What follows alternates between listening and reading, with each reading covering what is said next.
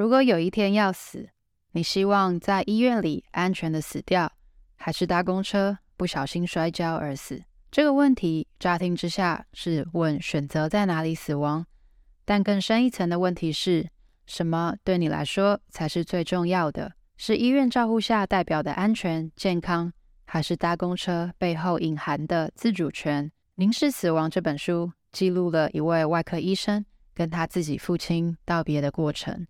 老后的生活从古到今有什么不一样？安宁医疗就是放弃治疗吗？不要错过今天这一集。欢迎来到中途笔记，这是一个关于阅读笔记还有语言障碍的 podcast。我是中中，每个礼拜三你会收到一本新的书，带给你一些点子和灵感。收听完后，欢迎到中途笔记粉专或网站继续讨论。连接在下方资讯栏。如果听完你觉得超喜欢，请直接五星评论加留言，并点一下订阅，就可以加入这个 podcast，才不会错过各种热门、冷门的阅读笔记。每周带你实现更多。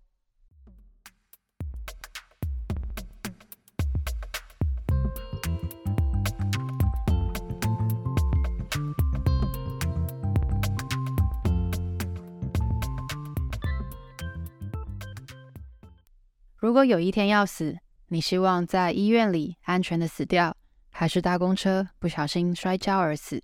这个问题乍听之下只是问选择在哪里死亡，但更深一层的问题是，什么对你来说才是最重要的？是医院照护下代表的安全健康，还是搭公车背后隐含的自主权，包含行动自如、有目标、能自己做决定？读《凝视死亡》之前，我不曾思考过这个问题，以为这只是一本外科医生谈安宁医疗的书，没想到也记录了他与父亲的道别过程。在行医这么多年后，作者终须面对角色转换的一天。从治疗者到家属，《凝视死亡》兼具理论与实务，能够教育没有医疗背景的大众如何面对死亡，也能够听到他的人生故事。读起来有说服力且动人。这本书在说什么？作者以自己的祖父为例，居住在印度的家中，儿孙围绕，到老了都在下田坐车，完全依照自己的意思而活，直到一百一十岁过世。但随着时代演进，老人家独自终老的比例越来越高，更可能在养老院、医院过世。不仅更多的年轻人选择离家去追求梦想、建立家庭，整体所得平均也提升，使长者即使不依靠子女也能过活。养老院、老人公寓等选项应运而生。然而，老化是渐进而残酷的，无人能幸免。德国哲学家马丁·海德格尔说过：“向死而生”，意思是说，人从出生以来过的每一分。每一秒都是一路走向死亡的过程，在死亡面前，所有人都是平等的。可惜的是，老年医学向来不受重视，有些医院会裁撤整个专科，医疗人员会被裁员，因为那是个不赚钱的科。人们总是对青春永驻抱有不切实际的幻想，而老年医学面对人无法长生不死的现实。我们总是希望医生承诺能为我们解决身体上的毛病，而老年医学没有新潮的医疗器材、化疗治疗，也不能够争取更多的健保给付。老年医学不做肺部切片、背部手术，也不不会为我们安装去除衰弱的机器，他们只是简化我们服用的药物，追踪我们关节炎控制的情况，注意我们是否经常修剪脚趾甲。以及三餐的营养和分量是否足够。此外，也关心我们一个人住是否太孤独，并请社工定期上门查访，确认我们住的地方安全。在一九一三年时，美国没有退休金和社会保险，每个人都很穷。如果你已经老了，需要帮助，但膝下无子，有一贫如洗，就只能住在济贫院。济贫院又脏又臭。仿佛监狱，不分年龄和需求，男男女女都住在小房间里，到处都是臭虫、老鼠，万一生病了，也无法得到足够的营养和照顾。时空回到现在，大部分老人已经可以避免这样的命运，即使是穷人也能住进养老院，三餐营养、环境整洁，还有专业的医疗服务。然而，大部分的人还是觉得现代养老院像监狱一样可怕，觉得与世隔绝，应该只有快死的人才会住那种地方。社会学家高夫曼提到，监狱、养老院、军营、孤儿院、精神病院有些共通点，就是全控机构。全是全部的全，控是控制的控，意思是日常生活的所有活动都在同一个场所进行。和同一群人一起做，跟从很严谨的时间表，由同样的人监管。原来养老院成立的宗旨是照护老人，而不是老人心中所想的生活。在身体逐渐衰老之际，我们对老年的生活愿景是什么？我们希望过着什么样的生活？作者发现，许多老人想要的是一个属于自己的空间，拥有隐私，能随自己调整摆设、养宠物。决定自己的生活作息，做着自己想做的事情。简单来说，在身体允许的情况下，过着有尊严的生活。书中平实的记录下老人的愿望：我只想要一间小小的公寓，可以在里面摆放喜欢的东西，也可以养猫，可以把门锁上，没有人会管我几点起床、关电视，也没有人会以安全为理由把我的东西丢掉。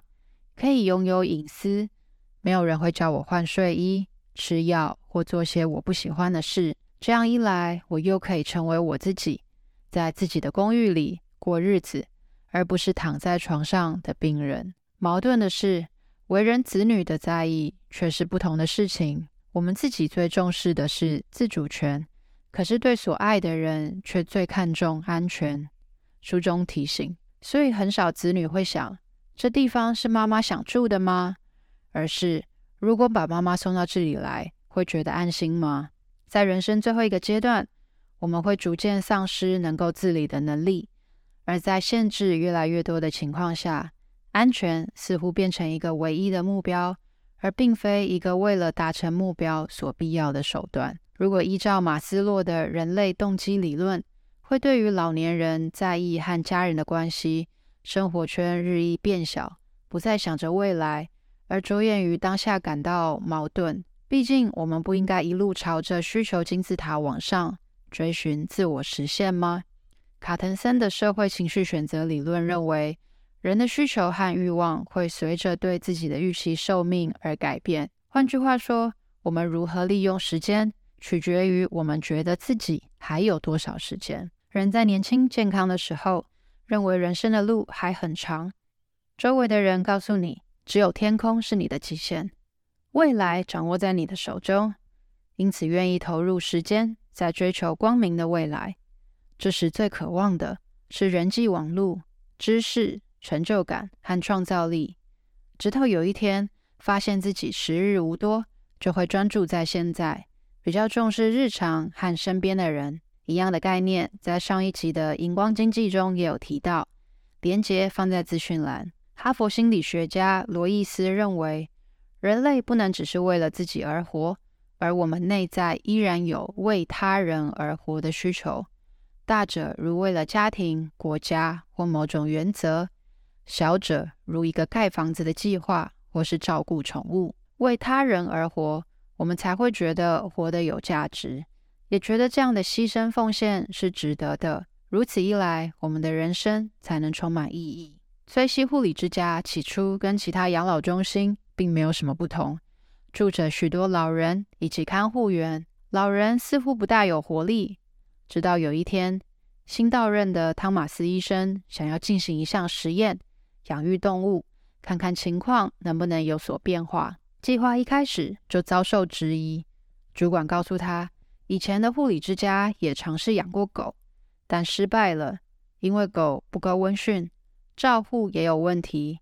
但汤马斯不愿放弃，认为文化是共同习惯与期待的总和。过去安养中心的文化是日常生活与安全比生活品质重要，所以造成养狗的失败。而他想要改变这项变化，汤马斯引进了上百只小鸟、两只狗、四只猫。起初发生很多混乱，譬如谁该清理狗大便，如何运送饲料到每个房间，都由团队一一克服了。原因是这些宠物带来的效益无法忽视。那就是老人已不再昏昏沉沉，精神变好了。汤马斯表示，有些老人，我们以为他们不能说话，却开口说话了。原本完全退缩或不肯动的人，也来护理站，说：“我想带狗去遛遛。”老人的这些转变，记载在汤马斯一九九六年出版的《人生是值得活的》这本书中。崔斯护理之家现在有一百只小鸟，几只小狗、小猫。一窝兔子，一群会下蛋的母鸡，以及好几百盆的室内盆栽。另外，还有员工附设的托儿所和客服中心。研究人员曾比较崔斯护理之家与附近一家养护机构，发现崔斯护理之家的老人所需的药品只有附近那家机构的一半，死亡率也下降了百分之十五。许多住宅及社区，如老人辅助生活住宅。新桥社区、山波恩之家都有着相同的理想，那就是帮助依赖他人而生的老人找到生存价值。传统医学让医生使用父权的方式对待病人，也就是我说你做。当病人生病时，医生告诉病人该服用 A 药丸。第二种关系是告知式，会告诉病人这里有两种药丸可以治你的病。A 药丸的药效，B 药丸的药效，你要选哪一种？在这里，医生提供知识与技术，病人负责做决定。事实上，病人需要医生的引导，也就是第三种诠释的方式。医生会问病人：“对你来说，最重要的是什么？你担心什么？”接着会根据你的想法提供需要的资讯，包括药丸的效能以及副作用，并做出建议。这样的互动关系是共同决定的，医生愿意与病人一起决定应该怎么做，就像一位顾问一样，根据病人的情况着想，而不是对病人发号施令，或者只能服务细节的技术人员。面对死亡是一场注定落败的战争，你不需要当那位坚持到底，让所有将士都阵亡的忠孝，你需要的是败而不乱。能把损失降到最低，能攻下的就进攻，该放下的就投降，不做无谓的牺牲。安宁疗护尝试提供一种让人安然离世的新理想。安宁疗护和标准医疗的差别在于优先次序的考量不同。一般医疗的目的是利用各种治疗手段，比如手术、化疗、加护病房治疗等，延长寿命。为了让病人活久一点。即使必须牺牲生活品质，也如此。而安宁医疗所努力的目标，则是让末期病人尽可能过得舒服。对末期病人而言，他们的最大愿望是减少疼痛与不适，保持头脑清楚，甚至有时和家人出去走走。至于是否能活得更久，已经不是主要考量。病人的担心很多，恐惧也很真切。因此，医生的当务之急是帮助病人对抗排山倒海而来的焦虑，关于死亡的焦虑、害怕痛苦的焦虑、担心所爱的人的焦虑，以及财务问题所带来的焦虑。要病人接受自己即将死亡的事实，了解医学的极限，是个漫长的过程。医生需要注意自己的遣词用字，比如不说“很遗憾会变成这样”，而说。我希望事情能往不同的方向发展。不说如果快死了，你有什么心愿？说如果生命有限，对你而言最重要的是什么？当要表达尚未发生的高风险时，可以用“我很担心”当作开头。临终恳谈让医生、家属跟病人都能了解，对病人来说最重要的是什么，以及底线在哪。比如，当化疗无效，需要在家使用氧气；面对高风险手术，肝脏衰竭日益严重时，是否仍要继续奋战？或是转而专注在病人最重视的事情上。对每位病人来说，最重要的事情都不一样。有的只要能够在沙发上吃巧克力冰淇淋和看球赛就心满意足；有的觉得如果全身瘫痪就宁愿死亡。安宁疗护的医生在与病人会谈前会准备一项清单，提醒自己要与病人讨论的内容，诸如病人是否了解自己的预后情况，病人最担心什么，病人是否愿意为了某一个目的让步或者是牺牲，如果健康情况继续恶化。希望过什么样的生活？如果自己无法做决定，谁将代替他做决定？近年来已经出现越来越多证据，显示申请了安宁疗护服务的病人受到的痛苦较少，活动力较佳，与他人的互动较好，也活了较长的时日。此外，这些病人死亡后，家人也比较不会饱受重度忧郁的困扰。也就是说，能与医生深谈临终选择的病人，比较能安然离世，家人所受的痛苦也更少。说到这里，我想要跟你分享一下我的经验。我曾是那种凡事都直求对决的人，生活上碰到问题就该去找书看，然后列出行动方案执行。身体不舒服，自然要去看医生，遵守医嘱，接受治疗。这样遇到问题、解决问题的思考回路已经深植脑海。非常理工，简单明了，因此常常不谅解父母对于自己病痛的处理方式。几年前，好友的父亲发生意外，命在旦夕，在紧急送医后，虽然幸运捡回一条命，却失能了。朋友上班之余，也得在医院看护的家来回奔波，每个月负担庞大的支出，而这样的生活已过了数年。作为朋友的我，看了很心疼。我相信他应该没有跟父亲在死亡议题上有过讨论，谁会有呢？我们总是觉得这件事离自己很远，想着父母也还算年轻，何必触霉头？知道这天总会来，我还是跟自己的父亲聊起了这件事情，除了分享生活，也想知道他的看法。没想到他直率的回应：“该走就走了，不要救我。”真是非常有他的风格。却让我一时说不出话来。他解释，在目睹过亲人走过生命最后一段旅程后，他知道自己想要的是独立自主，不想要不知道何时结束的治疗过程，也不愿造成他人负担。因此，我也逐渐理解他对于病痛的处理方式。有时，即使医生建议开刀，只要情况不是太危急或者无法收拾，也总是选择暂缓。以前的我总觉得这是不勇敢、鸵鸟等逃避问题的表现，但现在我懂得用更长远的角度来看待，因为生病并不是只有治疗就结束了，同时也可能包含了背后的风险、牺牲、时间、机会成本等代价。就像书中的奶奶，其实是非常勇敢，愿意面对治疗后的副作用的，但对她而言，如果无法参加邻居好友的婚礼，那会是重大的失落。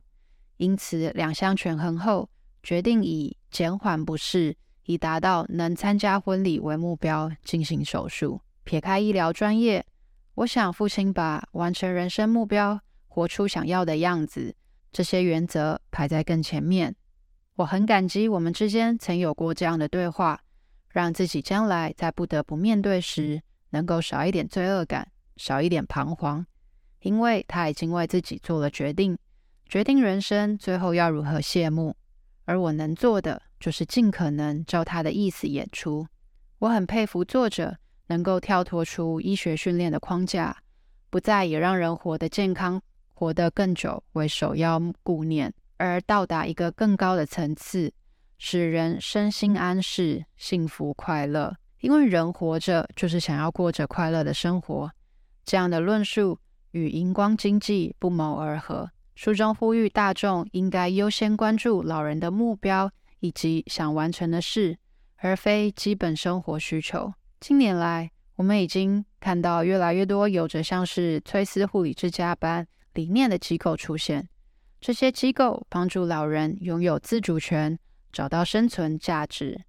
想象一下，如果我们之中有更多人可以理解安宁疗护，并让所爱的人活得更真切。希望今天这集有帮助到你。如果想看文字版，连接在说明栏，请按赞加订阅，我会持续与你分享。那我们下次再见。